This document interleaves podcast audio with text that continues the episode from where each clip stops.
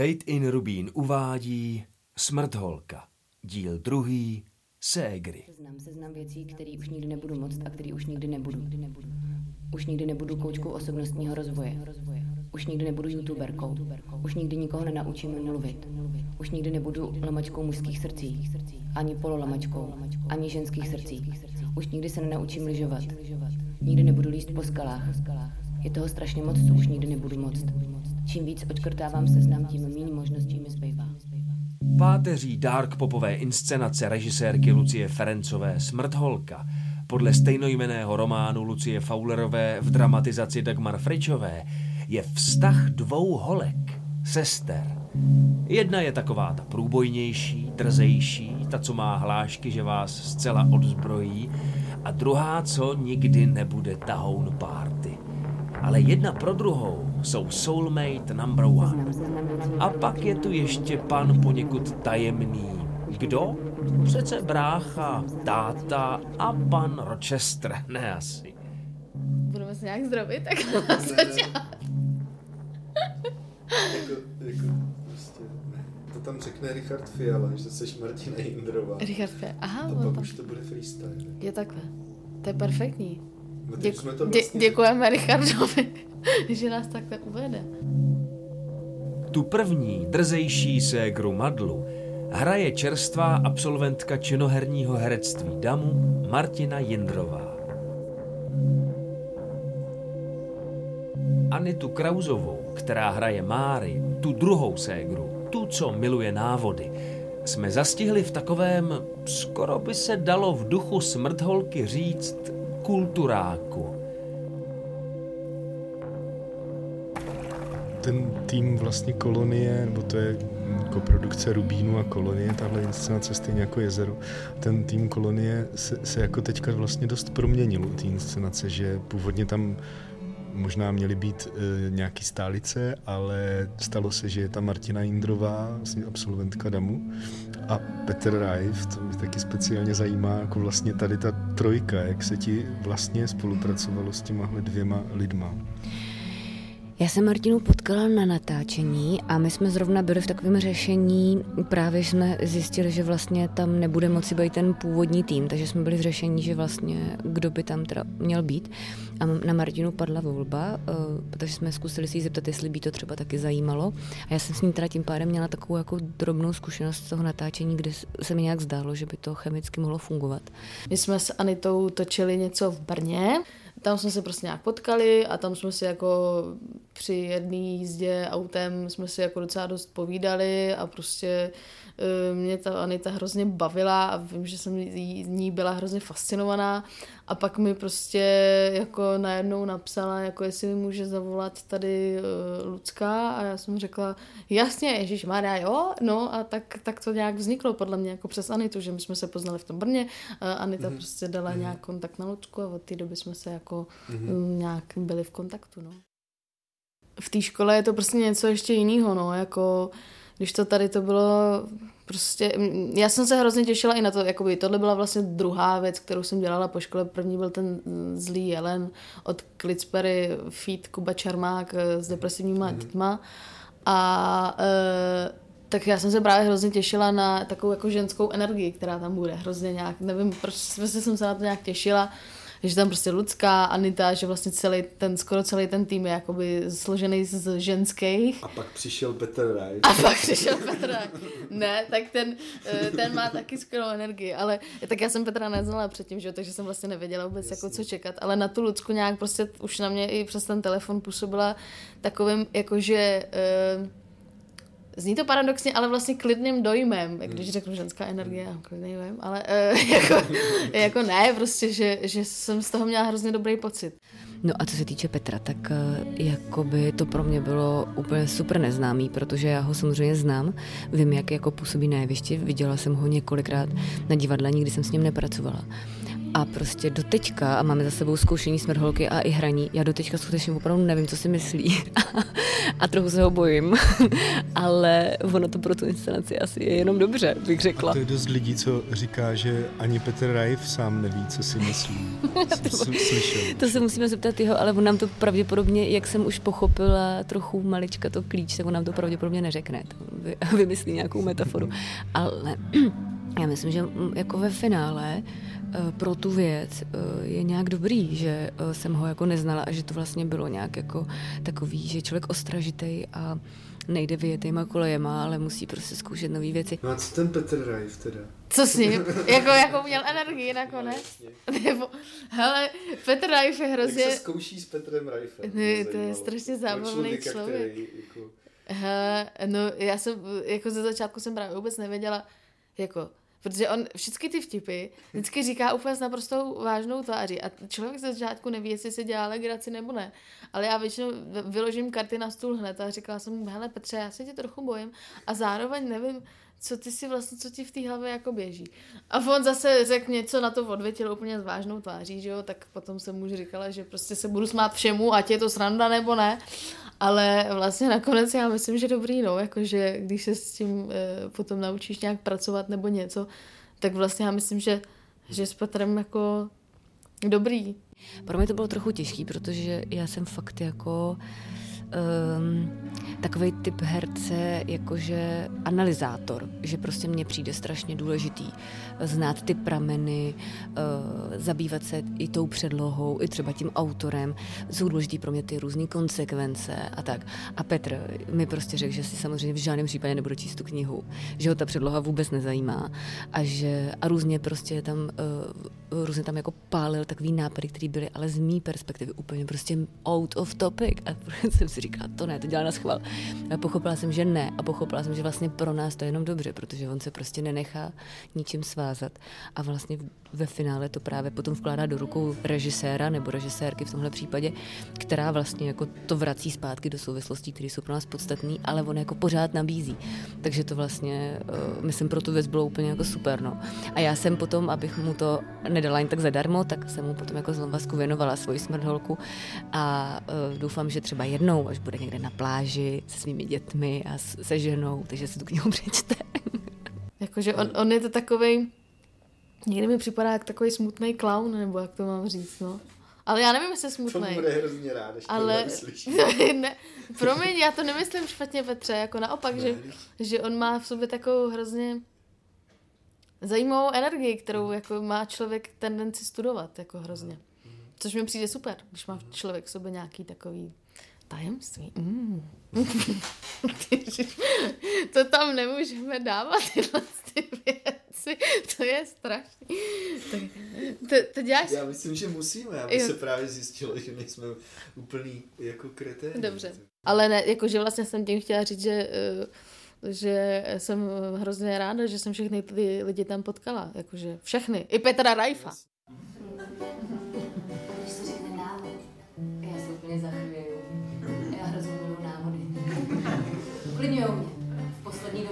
Nich vypěstovala skoro závislost.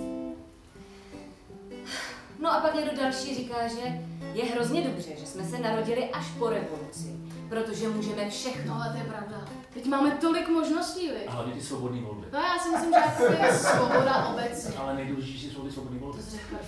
Ale já jsem si chtěla zeptat, jestli vědí, že Seneca považuje za konečný potvrzení svobody člověka sebevraždu.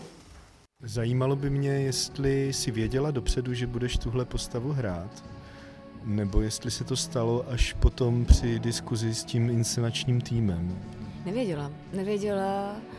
A ona vlastně totiž, ještě to je vlastně taky docela důležitý point. Já když takhle jako přicházím na ta témata a, a chodím s nima třeba za právě in, in, inscenačním týmem, tak já vlastně jako to nemám s ambicí, že bych to chtěla a potřebovala hrát. Je ta, čím, je to, čím je ti ta, ta postava třeba blízká? Má, máte něco společného spolu? No, já si myslím, že hodně vlastně ve výsledku toho máme společného.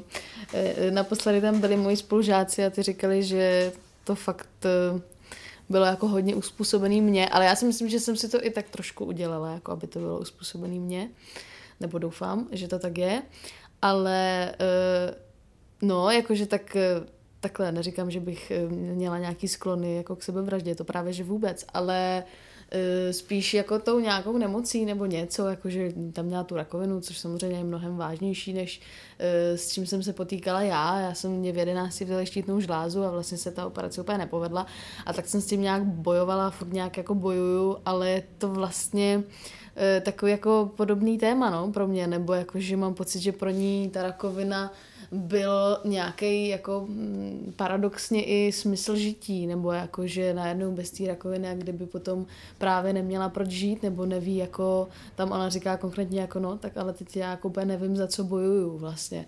Takže to je takový podivný motor, jako hnát se za tím, aby člověk byl zdravý a pak když je, tak jako co dál vlastně, nebo uh, takhle, já si myslím, že vždycky něco přijde, ale, ale že to je takový jako téma, jakože pro mě to bylo něčím jako uvědomění, když jsme to zkoušeli a když jsem na tím přemýšlela, že, že vlastně něco je na tom jako pravdy, že já vlastně fakt si hrozně přeju být stoprocentně zdravá, ale zároveň je to, no je to něčím zajímavý hrozně, že jo, jakože když to mhm. máš, no to zní strašně, to zní fakt strašně, já se omlouvám, že to tak říkám, ale jakože, uh, No, ale je to takový téma, který mě hrozně jako zaujalo na té postavě. Jakože najednou člověk uh, je zdravý a nemá jakoby pro co žít, hmm. tak to bylo hrozně jako zajímavý. Mně jenom prostě přijde strašně důležité, že by to mělo vzniknout.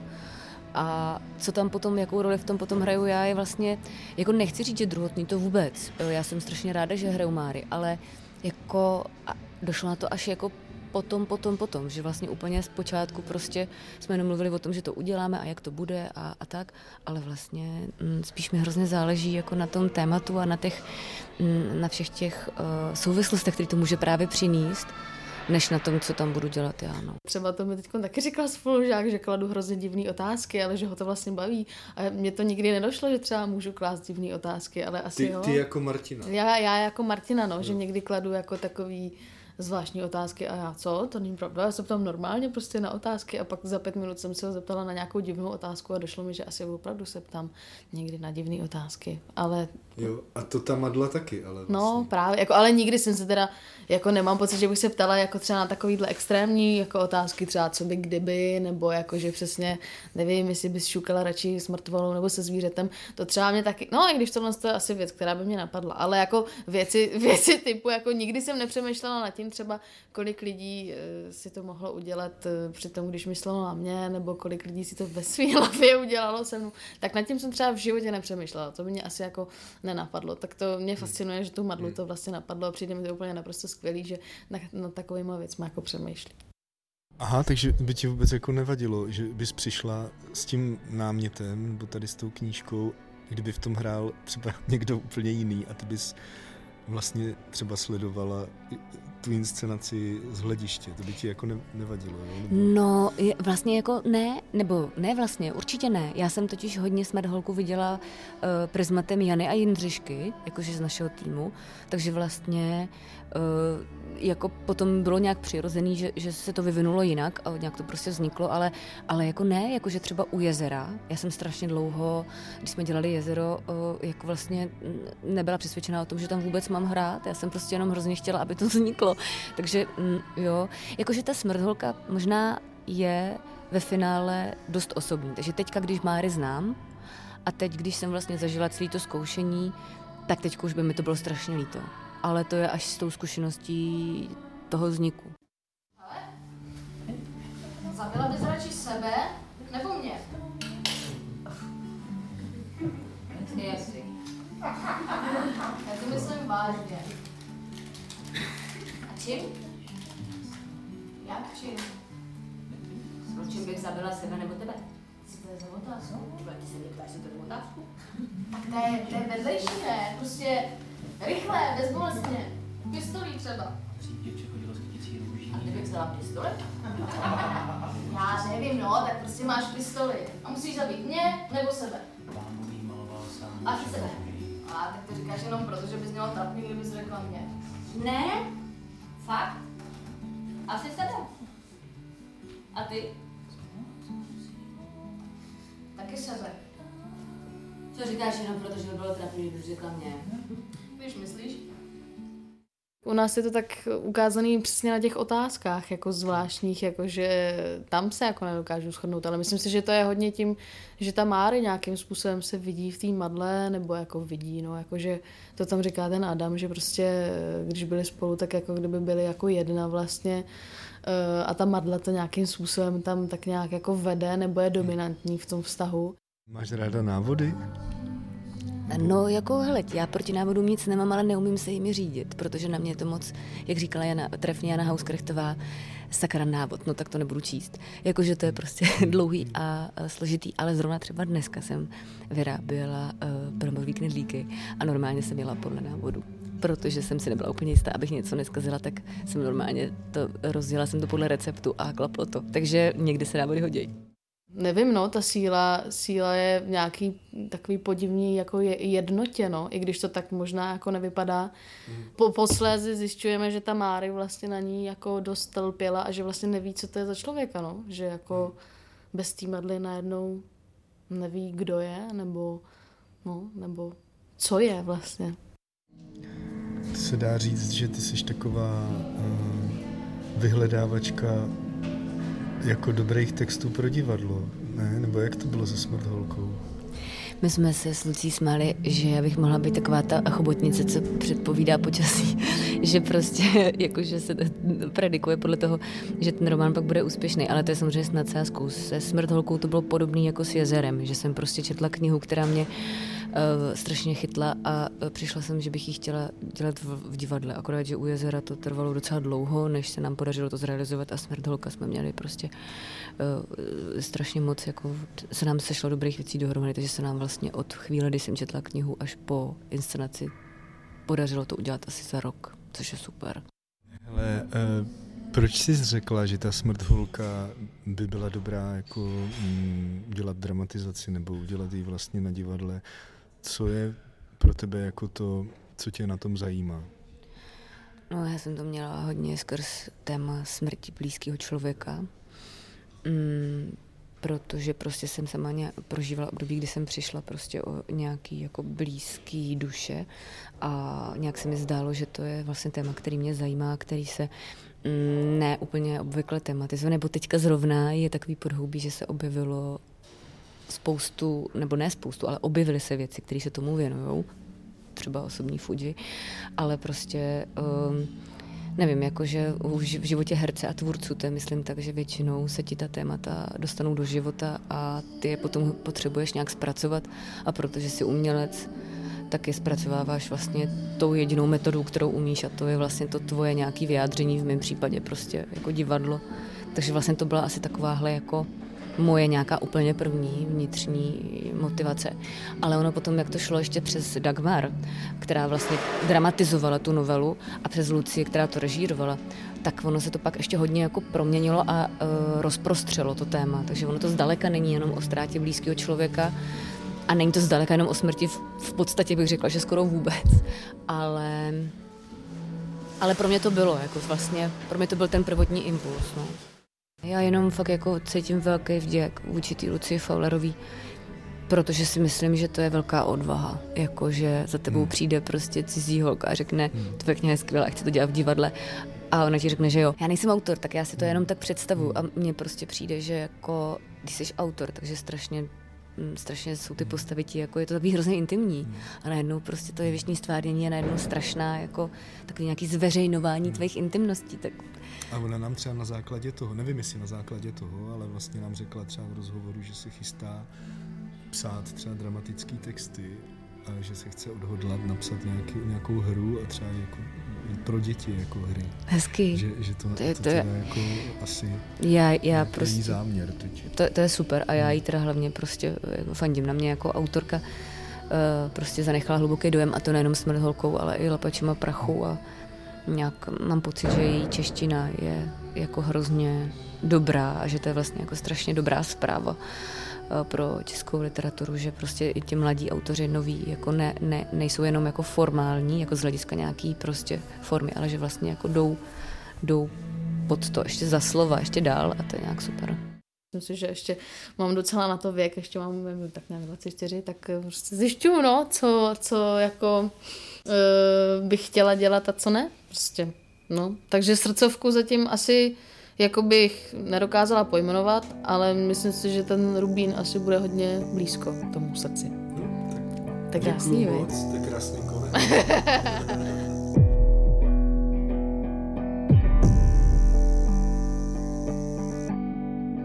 to je opravdu krásný konec. Aby byla vaší srdcovkou nejen smrt holka, ale i celé A Studio Rubín, vám přejí autoři podcastu Fate in Rubín, Jiří Ondra, Richard Fiala a mistr zvuku David Oupor. A co Petr Rajf? Není už se svou rodinou na pláži u moře a nečte si tam náhodou smrt holku Anity